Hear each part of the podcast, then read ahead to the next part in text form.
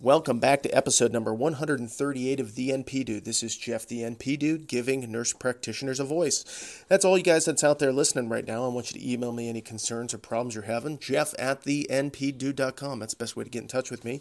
You can always send me a P M on Facebook, and I will try to do my best. I always respond back, but I'll try to get back to you right away. So if you've got something that's going on and something that's bugging you, you got to let us know. If it's bugging you, it better be bugging all of us, because it's the only way we're going to learn and get better.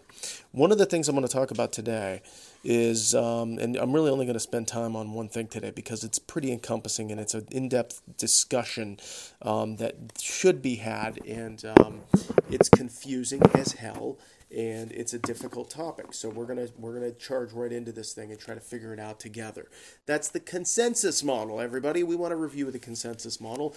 People, if you're students out there and you're like, man, I got a project on the consensus model, stay tuned. This is one that's going to help you understand what the consensus model is. is, um, what its goals were, and uh, where we are ten years after it's been started. So we're going to try to f- pull some of this apart. Um, I'm going to try to do my very best to give an honest and fair accounting, because I'm going to basically be reading portions of it to you and uh, interjecting my thoughts on that, where we sit today. Now, it's always easier. Now, I want to be very careful when I say this, because I really mean this. It's always easier to pick apart someone's work, including mine, after the fact. So the work product that has been done on the consensus model, I am by no means belittling the hard work and effort of all of the people that took the time out of their life to put this thing together, because there's a section in here that goes through the years leading up to it, the history of the making of this document, and it's a substantial amount of energy, time, and people's life. So I am not belittling that. So please don't take it that way.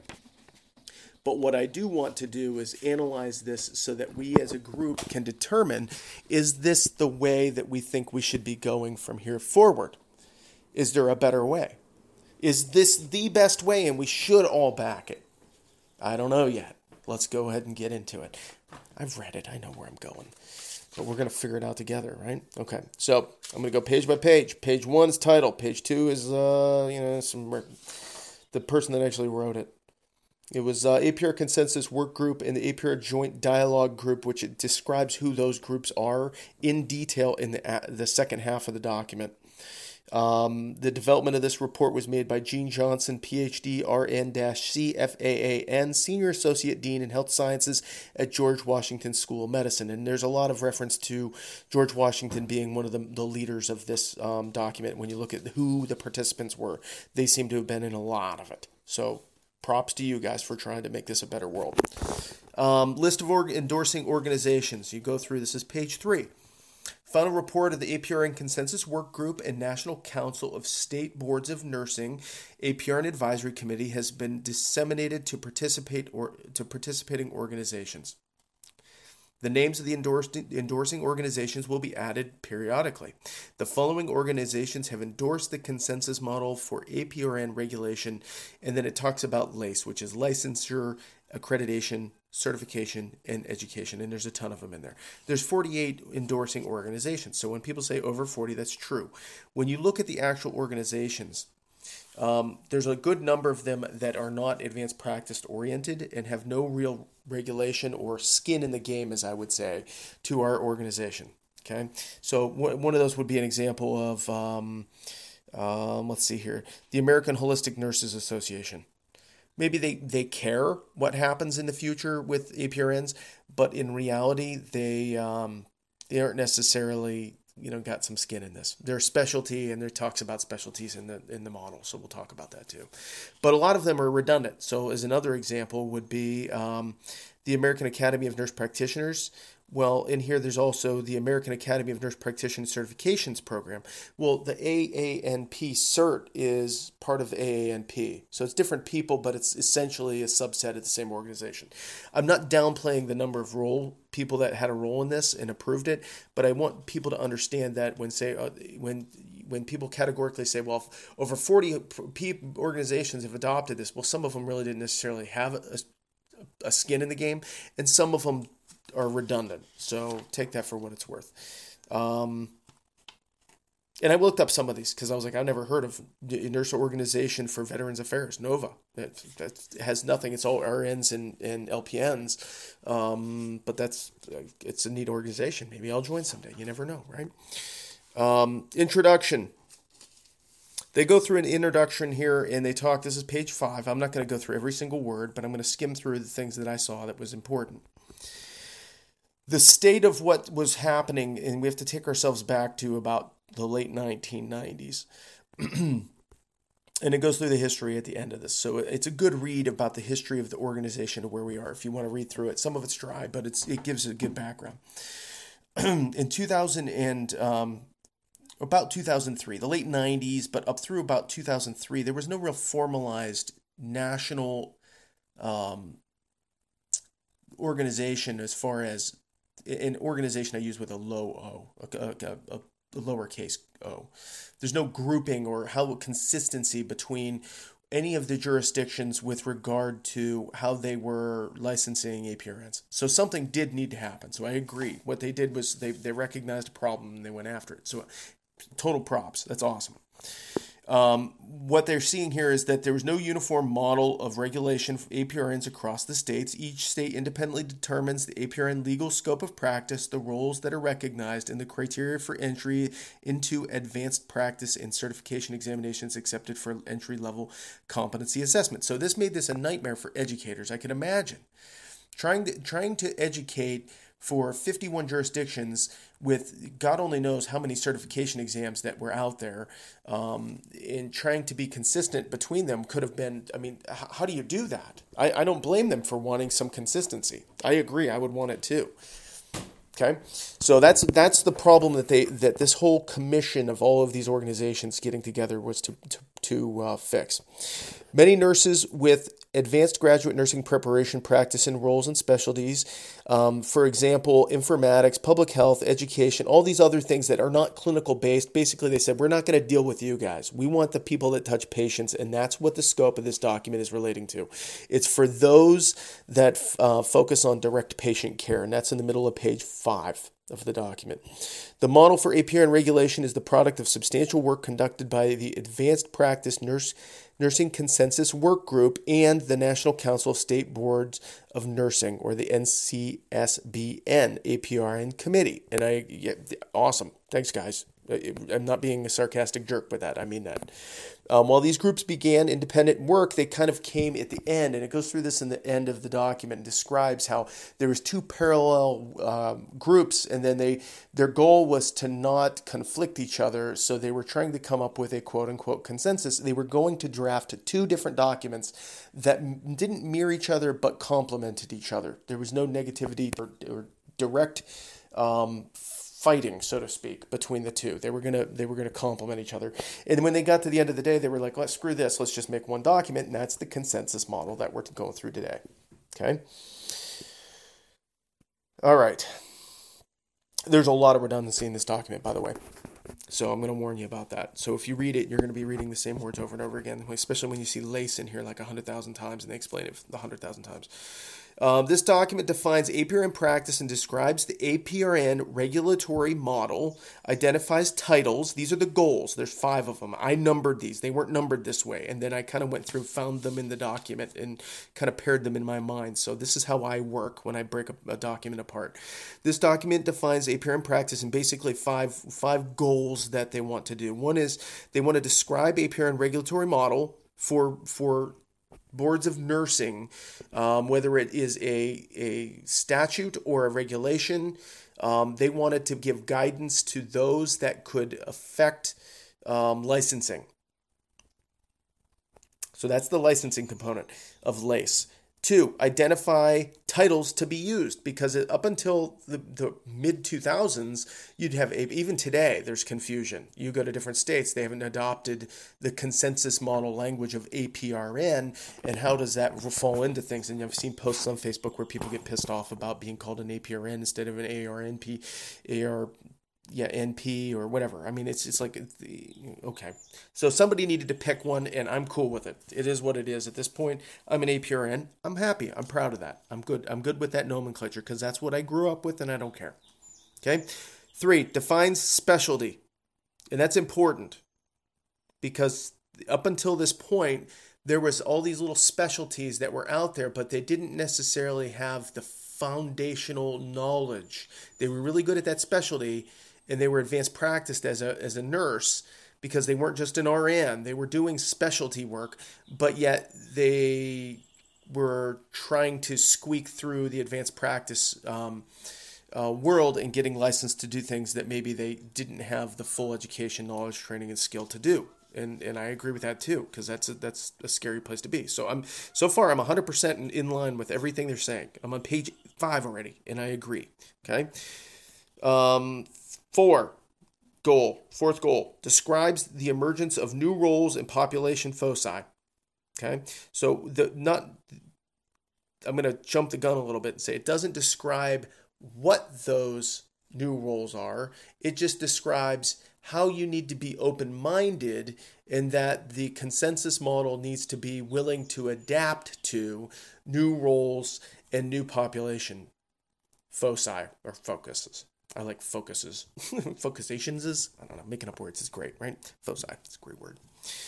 Um, and the last one here is present strategy for implementation, which they didn't even really talk about. They just said we disseminated it to the boards of nursing. I mean, so I mean that that that's the end of that one. So in reality, there's only four, but they they kind of went five, and they didn't come back and reread their document to say, well, look, we we didn't really present a good strategy. Now maybe the committees did somewhere in their meeting minutes, and they've got a great plan, and that's how they're doing it, but it ain't in this document. Okay, all right. Overview of the A P R N model regulation. I'm going to summarize this because it's confusing and I got notes everywhere on this page, okay? Basically what it comes down to is there's four roles in the A P R N, and there's a nice triangle shape that describes what they're trying to get to in this document, and it is on page, I want to say eleven, twelve, thirteen. Where are you, little buddy? It's back here somewhere. Page fourteen, top of page fourteen.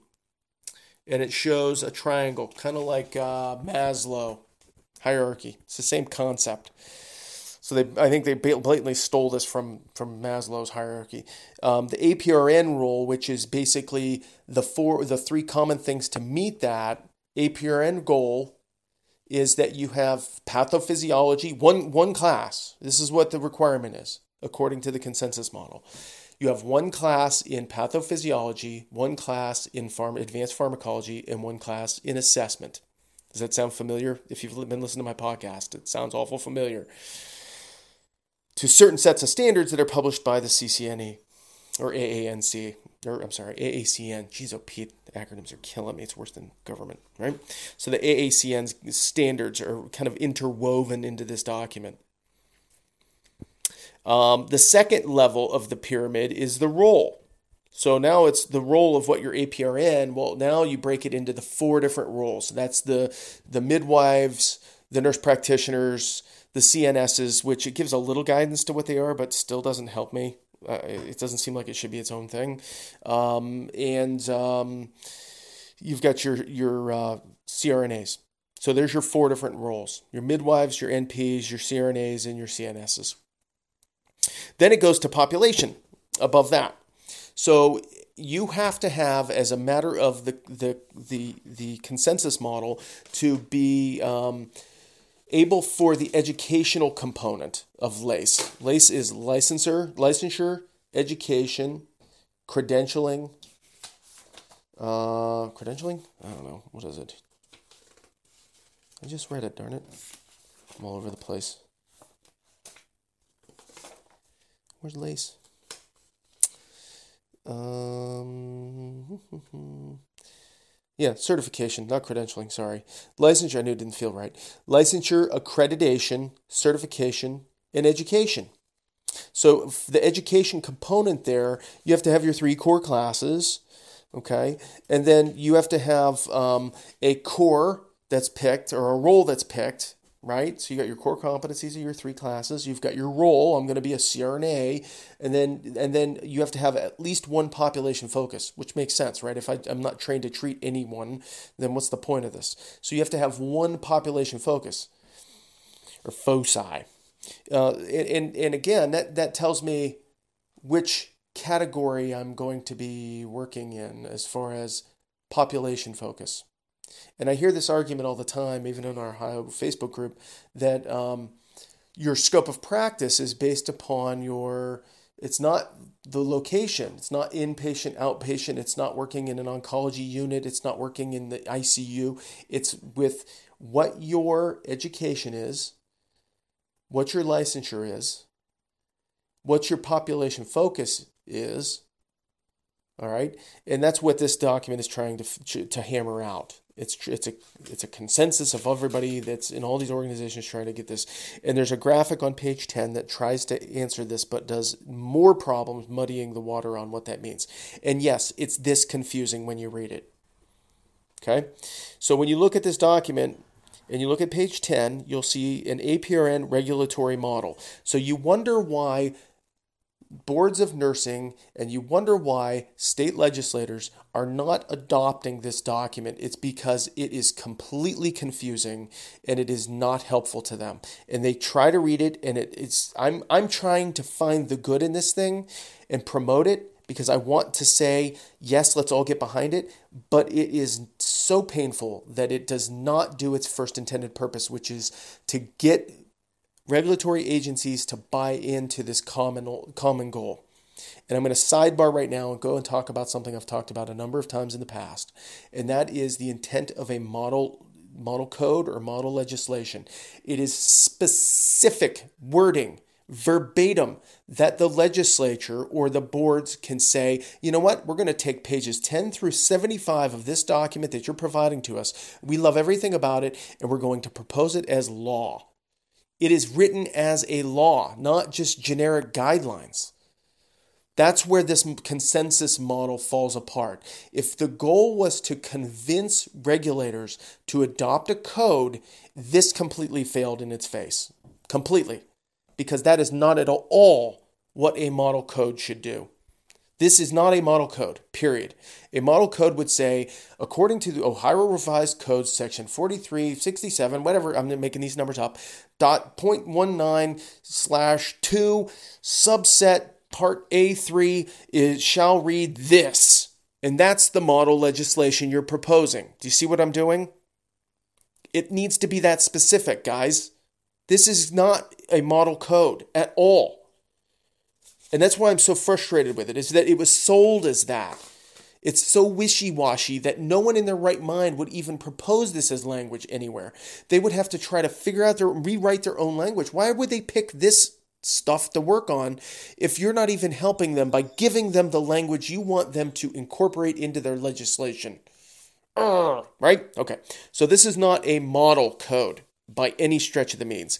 It's a theoret- theoretical guideline, soft, wishy-washy. You might as well throw a little bit of O R M in there and, you know, whatever, right? I mean, that, that's what we're talking about here. This is just, it's not helpful so far.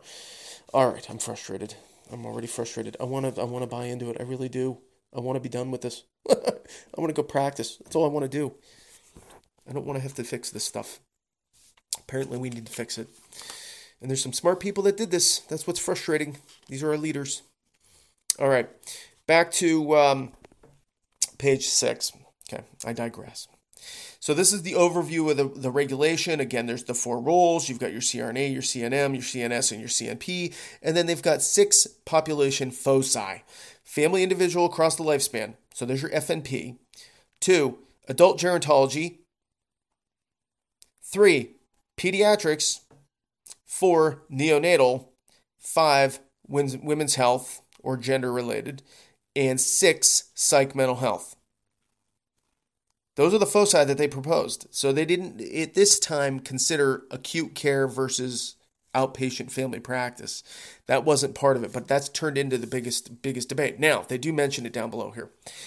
Um, educational programs, including degree granting and postgraduate blah, blah, blah, blah, are accredited. Okay, of course, they have to be accredited. That makes sense, right? Even though the accreditation isn't being done well, it should be accredited. I agree.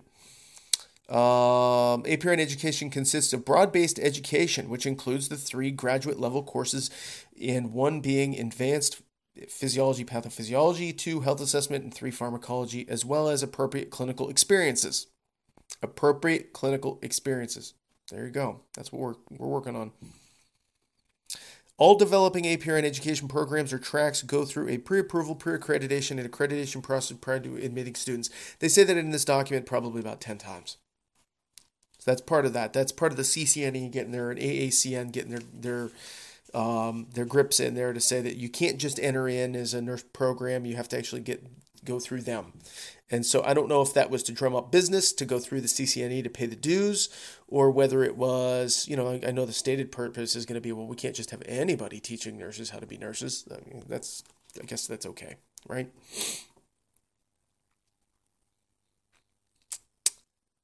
Individuals who have the appropriate education will sit for certification. So now we're on to the certification component, which is the uh, um, the third part of LACE, when you have licensure, uh, accreditation, certification, right? So certification is is going to be for F N P. In my world, it's um, A A N P cert, or you're going to use A N C C. Those are our certifying bodies. And it's different with midwives, and it's different for um, um, C R N As and C N Ss and all that good stuff. And even acute care, um, you have to take one versus another. It's not just as simple as that. In psych, it's all what, A N C C guys, you psych people out there. And the A N P doesn't have psych. I don't know if there's any other certifying bodies that are nationally recognized. Your state may recognize someone different, though. But why would you do that if you want to have interstate travel? Because that's one of the other stated goals, is to be able to move. Have everybody have the same language and the same consistent um, LACE standards so that you could go from Minnesota to, to um, Mississippi and not have a problem, right? I like M's. All right, individuals, we talked about that. Let's see here. Um, this is the language that you see over and over again. Individuals will be licensed as independent practitioners for practice at the level of one of the four A P R N roles, okay, which we talked about several times, within at least one of the six identified po- population foci. Education, certification, and licensure of an individual must be congruent in terms with role and population. So that makes sense, right? You don't want somebody to go get um, a C R N A degree and then sit and take the F N P, A A N P certification, and now they can practice as an F N P. That's not the goal here. The goal is that you're you're consistent between your education and your certification. That and that makes sense. I'm okay with that. It'd be the same in engineering world where I'm, when I took my professional engineering license board, um, exam, if I was a civil engineer, which I was, I could take structural engineering, I could take water resources, and I could do, what was the other one? Transportation. Those were the three areas of focus, the foci, right? Um, but I could not sit for chemical engineering. Even if I was competent to do so, I wasn't allowed to. So that just makes sense. Because you're getting that, that depth of knowledge for um, credibility in the industry. And so I get that. It's a good call. In addition, specialties can provide depth in one's practice within the established population foci. So we'll talk about specialties here in a second. Education for a specialty can occur concurrently with A P R N education required for licensure or through postgraduate education. But there's no legal authority in this document to force you to do that. So you have to look at the rules of your state and what your board has adopted.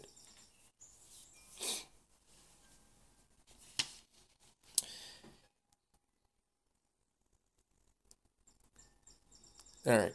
And according to this document, they're recommending that not only is specialty education um, and certification um, available, but it is in fact not to be governed by the boards of nursing and should be governed and regulated by the organizations that do the certifying. And I'm okay with that. I don't have a problem with that. I don't think the Board of Nursing should have to say, you know, you're you're not trained in something, you you can't do that. I, I think it should be more, if you get the training, knowledge, and skill, and you're competent to do so, you should be allowed to do it. I, that's my philosophy on life. All right. So that was interesting, and, and that was good that they recognized that. I thought that was a good component. In addition, the mechanism enhanced communication and transparency, blah, blah, blah, blah, blah. So they need to be open and honest with you as, as part of the LACE which again is licensure, accreditation, certification, education. I'm doing that multiple times, so you guys that are doing this for school, you can you can at least use the right words, right? I'm not telling you to you know carbon copy what I'm saying, but you can take this, go to the document, and get a good fundamental understanding of what's going on.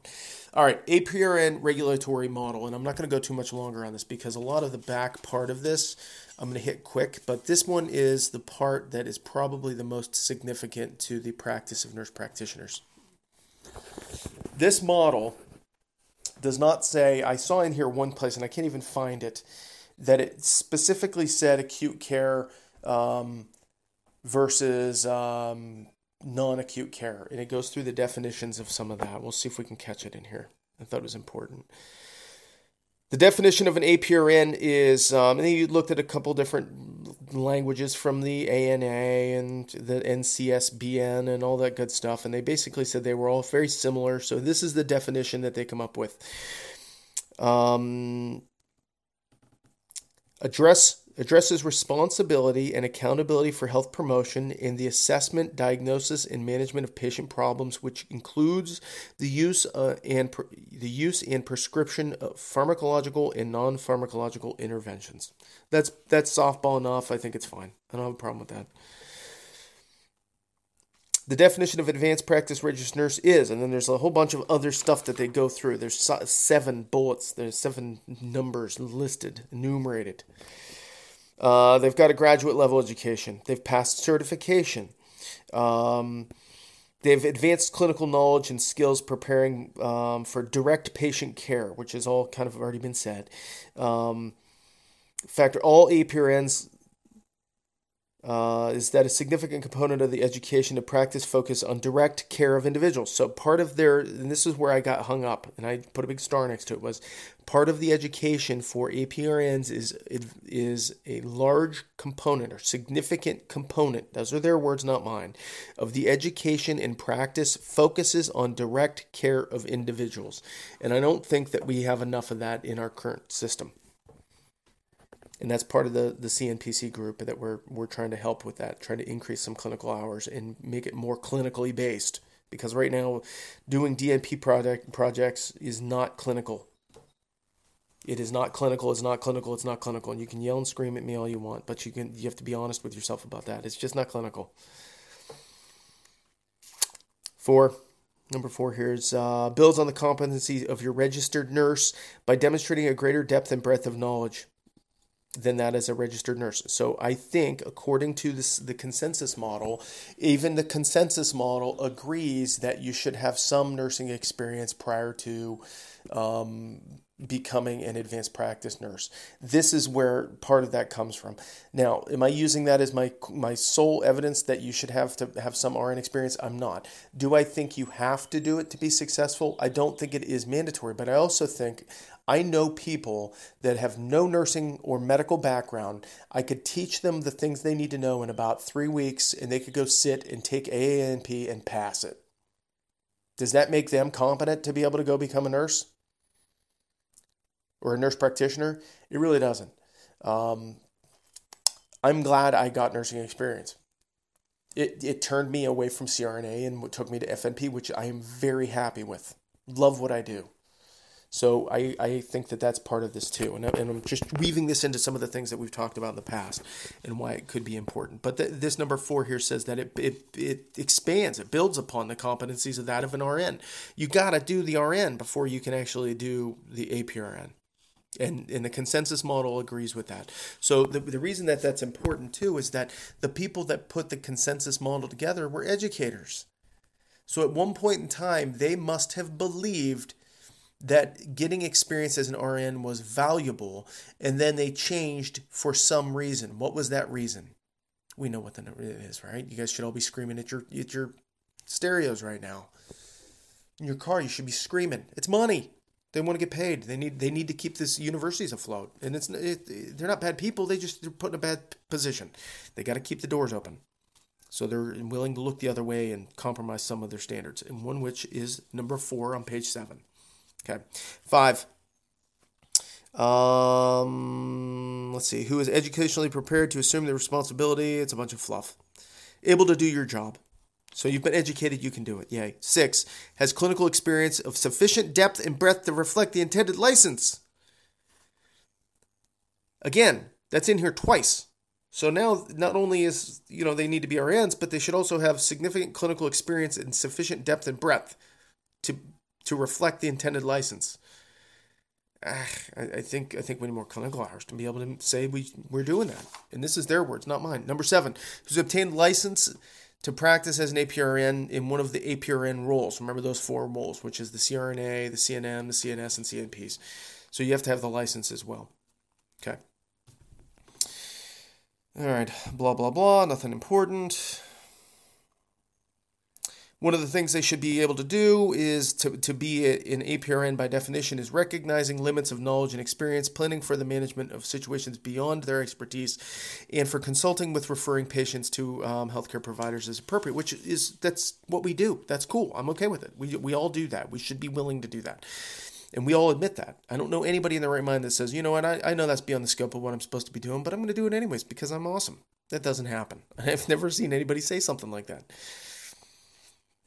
But recognizing the limits is important. And I'm, I'm not sure some of the people coming out of school right now are really doing that. All A P R Ns are educationally prepared to provide a scope of services across the wellness continuum to at least one of the population focus. Again, it's in there again. It's the same thing. However, the emphasis Um, and implementation with each A P R N role varies. So yeah, no crap. So C R N A is not a, C, a, a C N M, and a C N M is not a, a, a nurse practitioner, and vice versa, and all that stuff. Now C N S, I don't know how the hell they fit into this, but they go through definitions of each one of these areas, and they talk about it. And I'm going to gloss over the ones that are not N Ps because I'm not here to represent anesthesia, and I'm not here for C N Ss. I might talk about that one. Um, the services of care provided by A P R N is, is not defined by setting, but rather by patient care needs. The continuum emphasis, encompasses the range of health states for homeostasis, which is wellness, to a disruption of state of health, which is the basic needs are not met or maintained, or illness. That's the definition of illness. With health problems of varying acuity occurring along the continuum that must be prevented or resolved to maintain wellness or an optimal level of functioning. That's the World Health Definition from two thousand six. Although A P R Ns are educated, educationally prepared to provide care to patients across the health, wellness, illness continuum, the emphasis and how implemented with each A P R N role varies. So this document focuses on the A P R N roles and the differences, but it does not focus on the differences of the subtypes of the N P role. I'm going to skip anesthesia, I'm skipping midwives, I'm skipping special uh, C N Ss, which it goes in and just basically says that C N Ss, their goal is to create environments through mentoring. So they basically work in the hospital and mentor people and help develop changes of systems and things like that. But they also get to diagnose and treat and all that stuff, similar to what an N P does. C N P.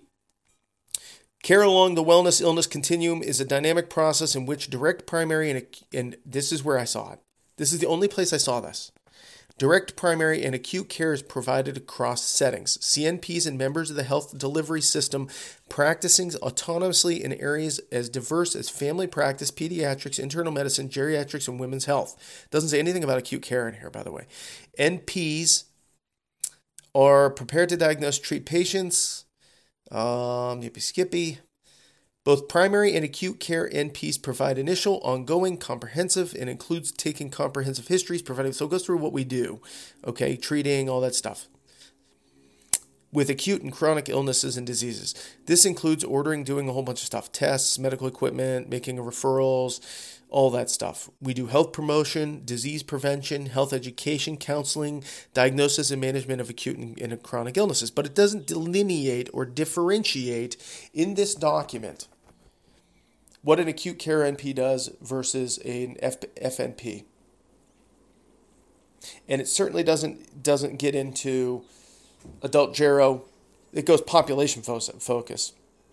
So it's who you treat, but not when you treat them. So this document, you could drive ten Mack trucks through because it's so loosey-goosey for interpretation, which is goes back to my logic of why do we have model legislation, model rules that we're trying to propose that are so subject to interpretation that it's going to shoot us in the foot. If I was at this meeting, I would have raised my hand. I would have been the biggest pain in the ass and said, okay, where's the model code that we're proposing that we're going to hand to the legislator and hand to the Board of, of Nursing so that they can make this the way we want it? And and I think I have the answer to that, why, why it didn't happen that way when we get to the very end. Okay, so if you go through this, this is page nine of the document. Certified nurse practitioner section just basically is all wishy-washy, gives zero guidance as to what the levels of different N Ps should be, but yet everybody says they understand the consensus model and that, oh, we follow the consensus model and we're, we're doing, we're breaking up and making you get two postmaster's uh, certificates because of its population focus and um, your F N P, but you can't do acute care. But according to the consensus model, it doesn't tell you anything that you couldn't, as long as you're trained to do so. So the consensus model, and it's it depends on your state board, right? If your state board has incorporated the language from the consensus model, it's open for interpretation. So that doesn't help anybody. Vague statutes are dangerous because they're always, always going to be retroactive. When there's a problem is when you'll find out about it.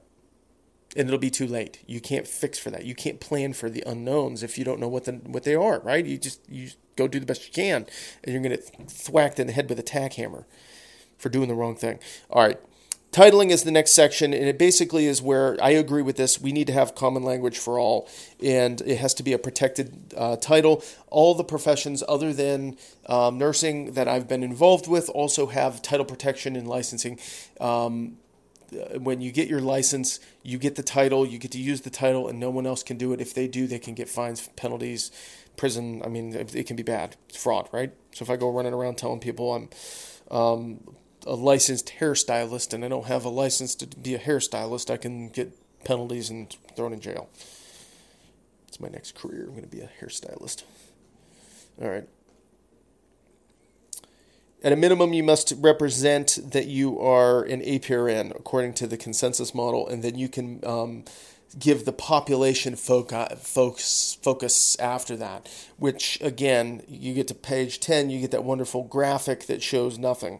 It shows the bottom level of your, it's not a pyramid in this case, but it's your bottom level with your A P R N roles, and then it goes to the different focus, which, again, it specifically states family, adult gero, neonatal, pediatrics, women's, and psych. It has nothing to do about acute versus outpatient.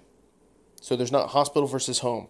So according to the consensus model, that whole argument that everybody makes about, oh, the consensus model applies to uh, whether, it doesn't even say anything about that. But people use it as leverage because it's such a confusing document and it, it doesn't give any guidance on it. All right, so they repeat on page ten. They repeated the whole regulatory model again, and they give a bunch of footnotes that are redundant again.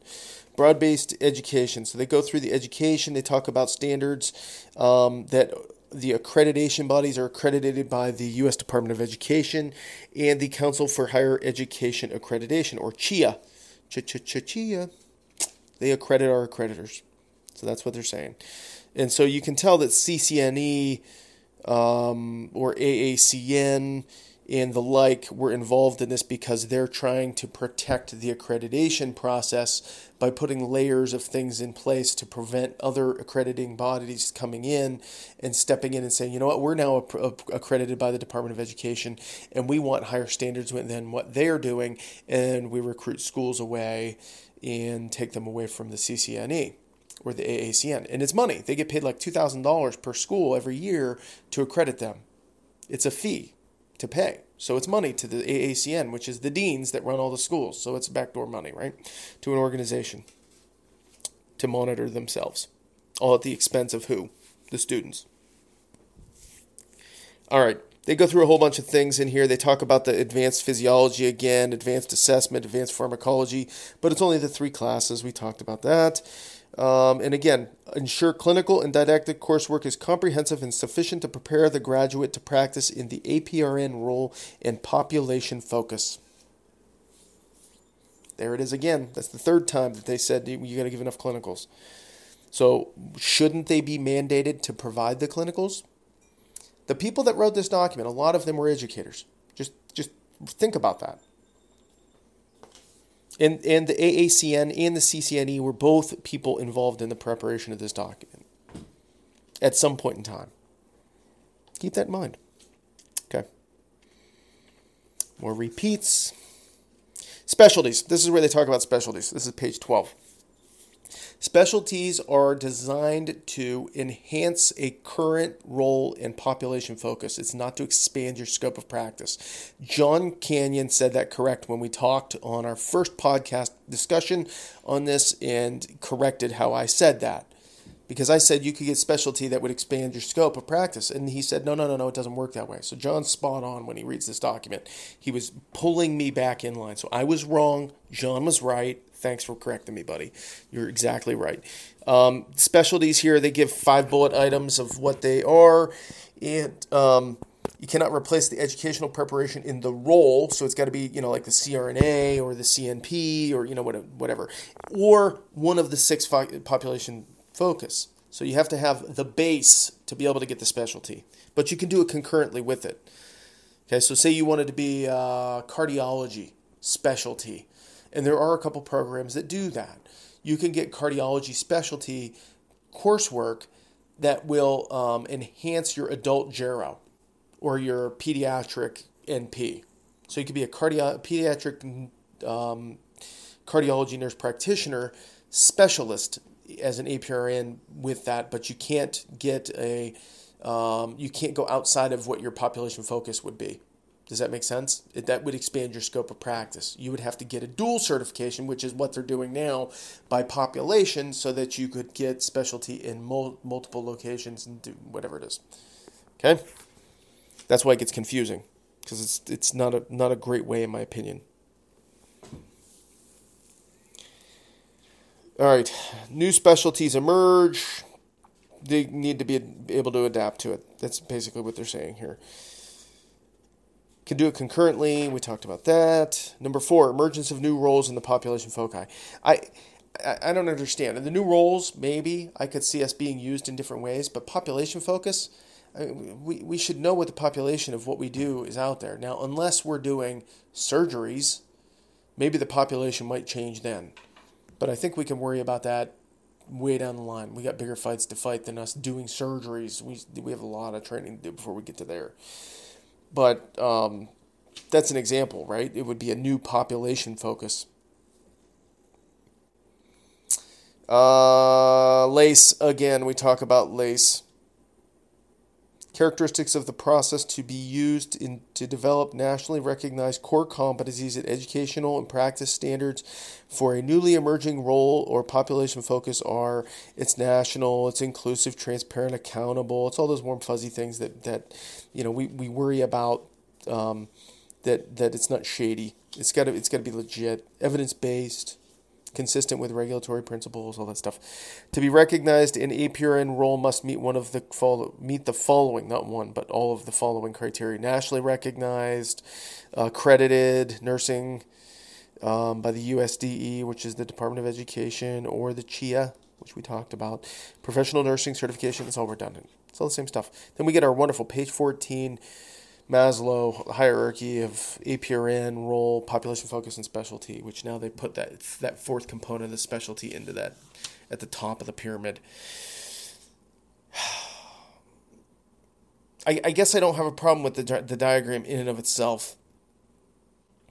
The problem that I have with it is that at the role level, it stops and falls apart after that, because once you get to the population focus level, Um, it's completely a fist fight between all the groups. And that's, that's, we're missing the target on that. We need to unplug the C N P component of this and replug it in. And that would be one paragraph. Back when I was going through, sorry, people are going to hate this. You're going to want to drive off a cliff if you're driving. I apologize. It's all right. Don't drive off a cliff. Page nine. Page nine. It's one big paragraph, right before titling. It's like a, a third of the page. That's the that's the part we need to fix. So far, that's the only part that I'm really even worried about. The rest of this is just mindless. Doesn't help us. Not a lot of help. Title. Got it. That's a statute in every state anyways. So it's already being done. It's not that helpful. I agree with it, but it's not that helpful in this document. All right. Um, have at least one A P R representative. Oh, okay. So they're talking about for um, foundational requirements for licensure. This is the licensing boards, right? So the Board of Nursing, they're trying to adapt the boards of nursing to um, to the, the this is the, the model legislation, quote unquote, that I'm going to say, right, that they're trying to implement into all of the states. It's not very helpful because it's loosey-goosey and not helpful. Like example, number seven, license A P R Ns as independent practice, practitioners with no regulatory requirements for collaboration, direction, or supervision. I like that. That's a goal. That's not model language. That doesn't give them the language that they should adopt. That's just, you know, a sales pitch. That's marketing material to sell a, a district or or a, a jurisdiction on adopting some language, and it's not, not helpful. Number eight, allow mutually recognition... Uh, mutual recognition of advanced practice registered nursing through the A P R N Compact. So this is the only place in this document they talk about the A P R N Compact, which there's only three states that have adopted that. Ten years after this document was p- produced, there's only three out of t- fifty-one jurisdictions that have adopted the A P R N Compact, and they're out west and they're starving for providers, so they're willing to say, we'll take you all. That's that's kind of where they're going, right? They're non-populated rural areas in the Northwest. Number nine, and I, I think this is I think this missed the mark. They say have at least one A P R N representative position on the board. So the Board of Nursing should have one A P R N and utilize an A P R N advisory committee that includes representatives of all four A P R N roles. I disagree, because if you have one A P R N on the Board of Nursing, which is what we have in Ohio. It's similar to what they're suggesting here.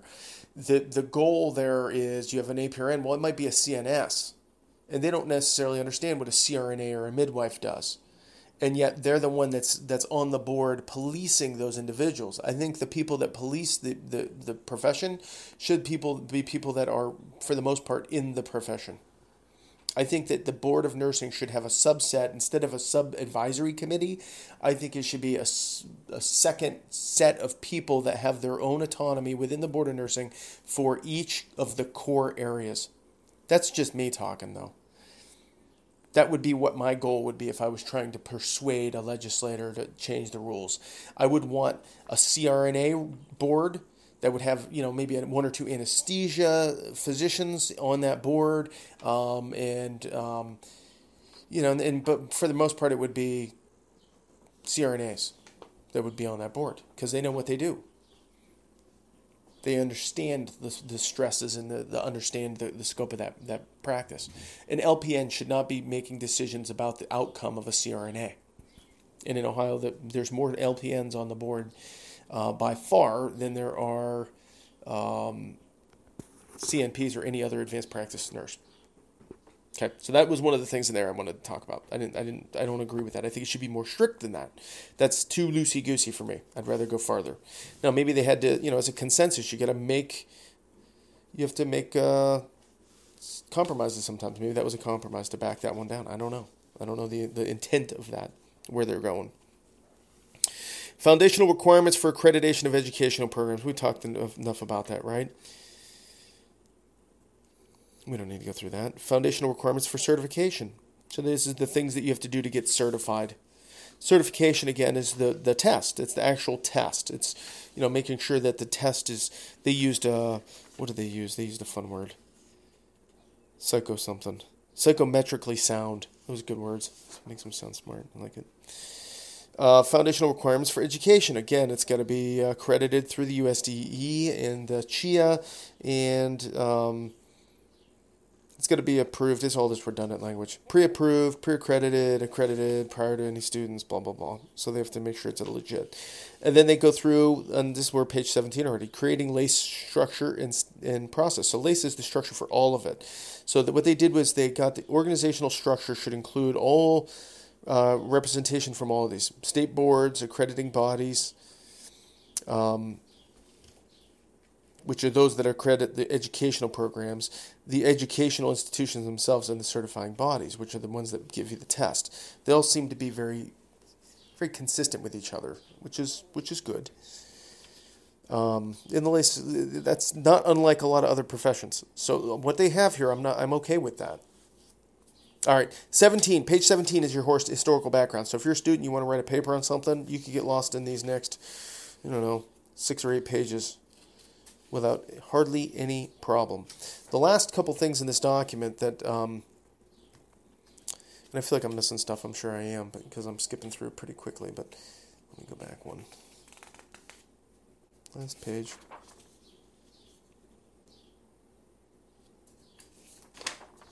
Conclusion. Here we go right here. Recommendation offered in this paper present an A P R regulatory model, which it's not. It's not even close to a regulatory model, um, as a collaborative effort among A P R N educators, accreditors, certifiers, licensing bodies. The essential elements of A P R N regulation are identified as licensure, accreditation, certification, education. Again, the LACE thing, right? Recommendation reflects uh, a need and desire to collaborate among regulatory bodies to achieve a sound model and continued communication with the goal of increasing the clarity and uniformity of the A P R N regulation. That's that sounds wonderful, but is that what this document has done ten years later? And I would uh, I would resoundingly scream at the top of my lungs, no. Hasn't done anything. More confusion is what it's done. We have A P R N title now. Yay. All right. Two, develop... Of, I'm sorry. Go ahead here. Uh, the goals of this consensus process were to, one, strive for harmony and a common understanding in the A P R N regulatory community that would continue to promote quality A P R N education and practice.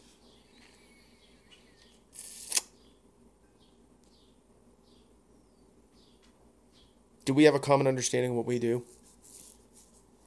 It's not. That's not a difficult question. I mean, just go on any of the Facebook Facebook forums and ask: do acute care N Ps and F N Ps um, argue different scopes of practice? I mean, with with complete anger, all caps. I mean, I, You you see it every day. You can post that question to any of the Facebook groups and you're going to have fifty percent of the people screaming in one direction and fifty percent screaming the other way. So is that a common understanding? I don't think so. I think with the core roles, it's pretty obvious. You know, I'm not a C R N A. I am not a midwife and I am not a C N S. Those are goals and, and I still don't understand the C N S thing. Somebody please explain it to me where it makes sense. But take those different core Uh, groups, yeah, it's pretty obvious, but let's just the N P world, just the N P world. What are the, what's the common understanding of what we're supposed to do? This document did not answer those questions.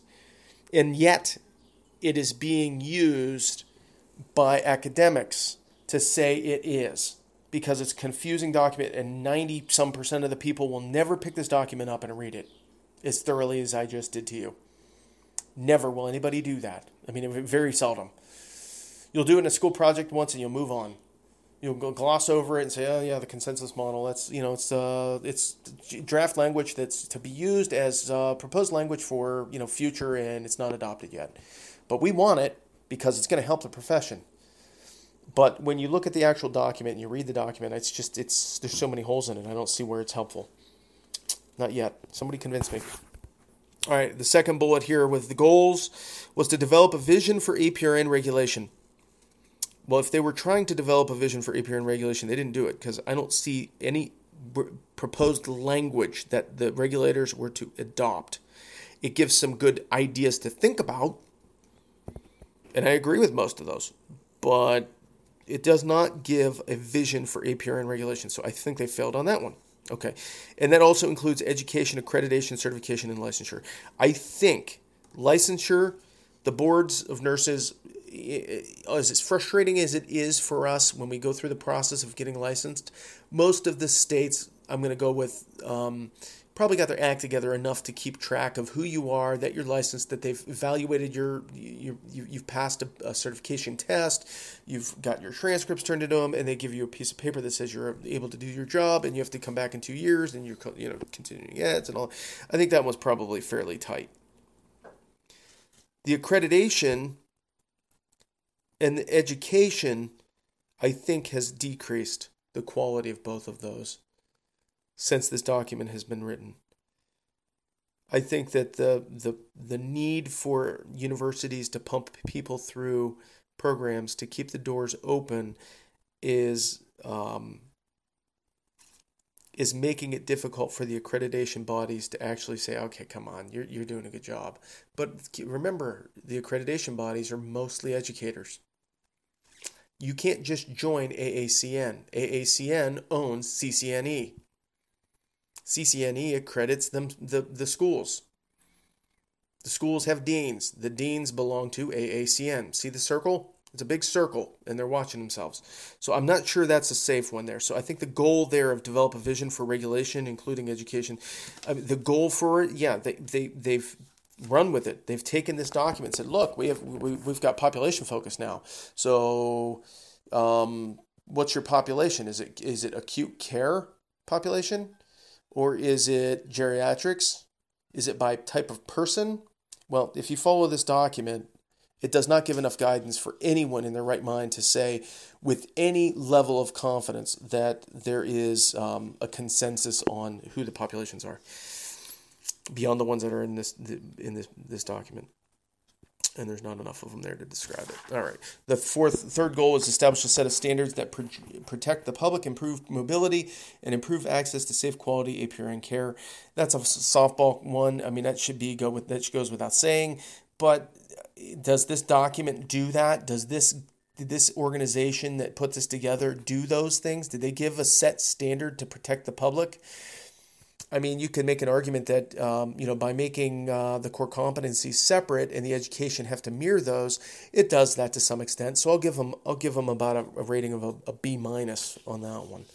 So they did, that does some of that, but it's such a soft statement that I, I don't know if it really, this should be number one, right?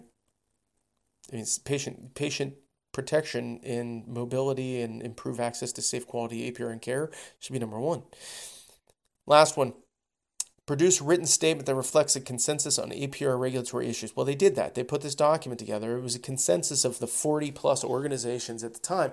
And because it was so softball, I guarantee they read it and said, well, it's not going to hurt me. so um, I'll, I'll endorse that. It doesn't do anything to help me. It doesn't hurt me. It doesn't help me. I'll, yeah, sure. You want my name? Put my name down. Not a problem. Oh, by the way, we're we're going to play nice with people. All right. There's a bunch of references. And then Appendix A, I'm just going to name the appendices so you understand what is at the back of this. Appendix A is the N C S B N criteria for evaluating certification programs. So this is what they use um, to develop uh, the A A N P exam or the A N C C in the N P world. Uh, this is the, the checklist that they use to determine whether those exams are appropriate. Okay, moving on. Do we need to go through it? I don't think so. Glossing through, and it's like four pages. Whole bunch of stuff. Okay, Appendix B, I don't know why that's there. I mean, other than to say that it's part of the LACE criteria of, you know, what they do to actually make sure accreditation tests are approved and accreditation bodies are, you know, worthy. I guess that's why it's there. Appendix B, American Associ- American Nurse Association's Congress on Nurse Practitioner and Economics, two thousand four, recognition as a nursing specialty. So this is when it goes into the specialty component of that document, and it goes through um, defining the nursing specialty. It's clearly defined, practiced nationally, internationally, so it can't just be a local thing. Those are those are like the foundation of that specialty section that we talked about. All right, Appendix C is interesting. This is the N C B N A P R N committee members. Okay, so from two thousand three through two thousand eight, you can see the committee members that helped develop this. On average, you're looking at about one, two, three, four, five, six, seven, eight, nine, ten, eleven, twelve, like twelve people that made that were on these committees. And it's the same, essentially twelve people over and over again that was part of these this N C B. Um, this is the National Council Board of Nursing A P R N Committee. Okay, so this is the boards of nursing that are kind of doing this. So you'll see Virginia, Maryland, South Dakota, Arkansas, Montana, Kansas, Texas. Texas was heavily involved, by the way. They they were in like everything. So yay, Texas. So they they met to come up with kind of national guidelines that they could use and adopt from the, the perspective of the regulators. Okay, the cops were meeting to come up with ways to police us.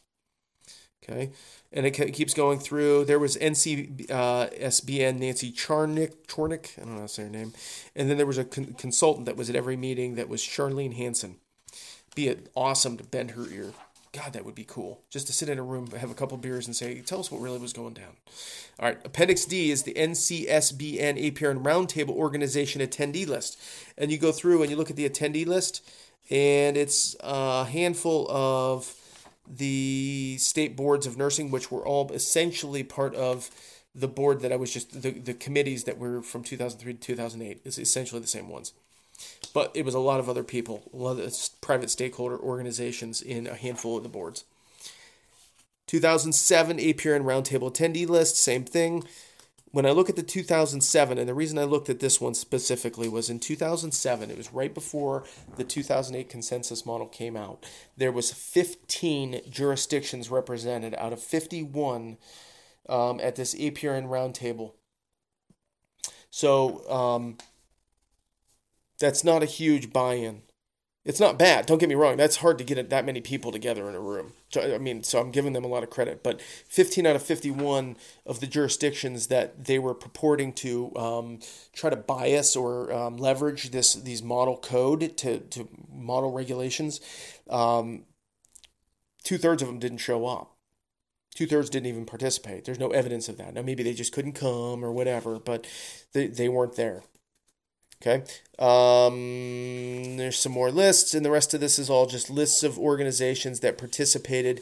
When you look through the history, they reference these so that you can know which organizations and who some of the interested parties at the committees were there, and I think that that kind of rounds out this document. There's an addendum here that's an example of national consensus building process to develop nationally recognized educational standards and role specialty competencies.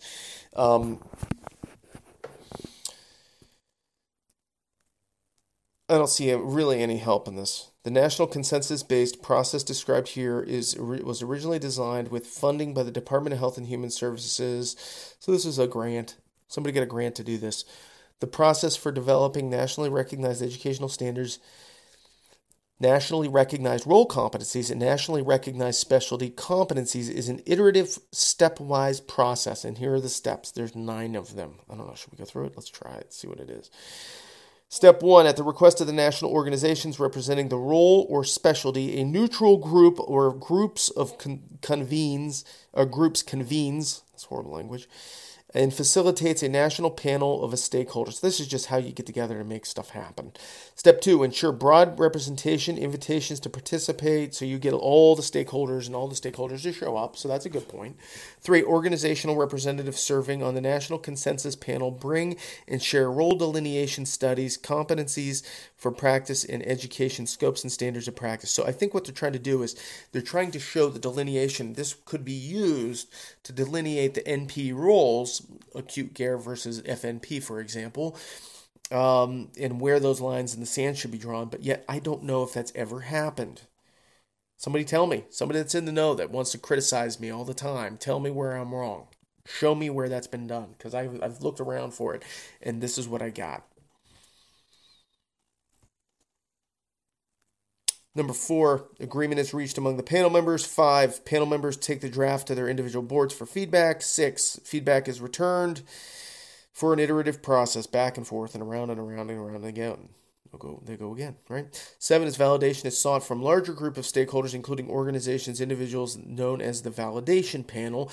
Eight is feedback from the validation panel is returned to the national panel to prepare a final document. So this is just, and then the final document is um, sent to the boards represented on the national panel and the validation panel for endorsement. And once they endorse it, which is what they basically did for this whole document, so they just explained their process. And if you want to change something in this, that you would have to go through that same iterative process, which I don't think has gone anywhere. My big beef with this document, let's big picture, thirty thousand view, thirty thousand foot view, is that this document does not provide, one, the guidance in the N P world, specifically just for certified nurse practitioners, to deviate what the population focus really means. And the fights that are out there between the interested uh, parties, uh, it, it's not helpful. And their academia is using the the concept of the population focus as a means to make students obtain multiple certifications, and they're dumbing down their educational process to be specific towards this individual population focus. So the education is skimping down and down and down and down. One of the comments I had on our Ohio Facebook group recently was to somebody that I know is Consensus Model pro, um, or is very for the Consensus Model, but is also an educator and is in charge of a program. And the the question that I had was, you know, in all fairness, before the Consensus Model, before two thousand eight, when when F N Ps were trained to do some acute care, they were trained to do rural work like what John Canyon was trained to do. They were urgent care. They were trained to do inpatient rounding on patients. They were trained to do E R, uh, emergent. They were trained to do family chronic illness. They were trained to do um, health promotion. They were they were trained to broad base with more clinical hours, with more broad education. And so what has happened since then is they've narrowed it down and down and down to where I'm a product personally of, you're only doing outpatient family practice and you do not, you're not supposed to go inpatient. And we're told that we're not supposed to do it. And we're led to believe that we can't do it. That is false. We can do it with the proper training. Now, in my past, I've always said with proper training, evidence of that is in post-master's acute care N P Cert. And I still believe that. If I was to go work in an inpatient setting, I would be going and getting one year of school and get more clinical, and I would go do my adult certification. And I still am very, very adamant that that has to happen if that's the case. Because of I'm a result of this theory that we pare down our school. I think that's the wrong approach. I think it makes us more confusing, and it makes it easier for um, administrators to say, you know what, I don't understand what the hell an F N P does anymore.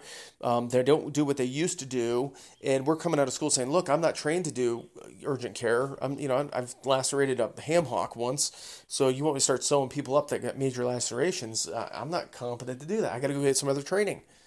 Well, we don't want to spend that money on you. We might as well just hire a P A that did some more of that when they're in their school. And they say, well, or I'll just go get an acute care N P. Well, I can't do that because in acute care, my population focus was for adult or fourteen up. So now there's these huge holes.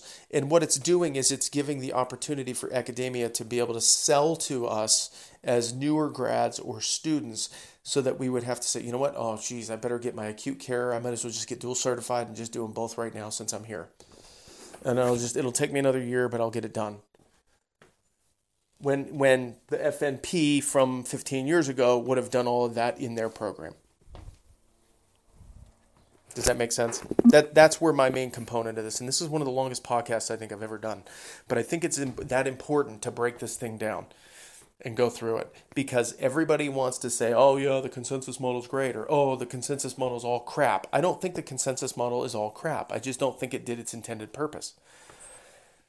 It's a good white paper on the state of where we were and, and some good guidelines of what we could have done back in two thousand eight. But knowing what we know now, we need something better. And I don't know what that is yet. We're going to work on that. So, guys, you can help support this show by sharing and telling your friends. You let them know, hey, there's this wacky guy that's doing this podcast. He's in Ohio and he's a nut. And he's he's talking into his own phone, doing stuff. Um, you can uh, give me a rating on uh, iTunes or Facebook. You can also go ahead and use the Amazon affiliate link. It's a great way to support the show. What you do is you go to my website, the N P dude dot com. The as in the, T H E N P D U D E dot com. Click on the Amazon banner. It'll take you to Amazon. You buy a bunch of crap, tons of crap, whatever it is you want to buy. I don't care what it is. What's the one I just saw recently? Um, uh, what's the weirdest thing? I bought a bunch of car parts. My car's broken again. Um, I don't know. I get weird stuff all the time. Just weird stuff. Somebody likes uh, health stuff. They buy like health food stuff. I see that one all the time. So it's probably the same person. Hopefully. Hopefully more people. So use the Amazon affiliate link. It's a great way to support the show. It kicks me a couple percentage of what you purchase. I use it for web hosting. I don't make hardly anything on this right now. I mean, it's really dry since it's not the Christmas season. So, I mean, I'm I'm talking like, you know, a couple purchases a day. You guys are really slacking. Come on, help show some love here. Go buy some crap. The other way you can support the show is to use the donate button. It's on my main page, same website. Click donate, takes you to a PayPal link. You can throw a couple bucks. If you want to throw me a dollar, you want to throw me a hundred, I don't care. I'll take it. I appreciate you guys doing it.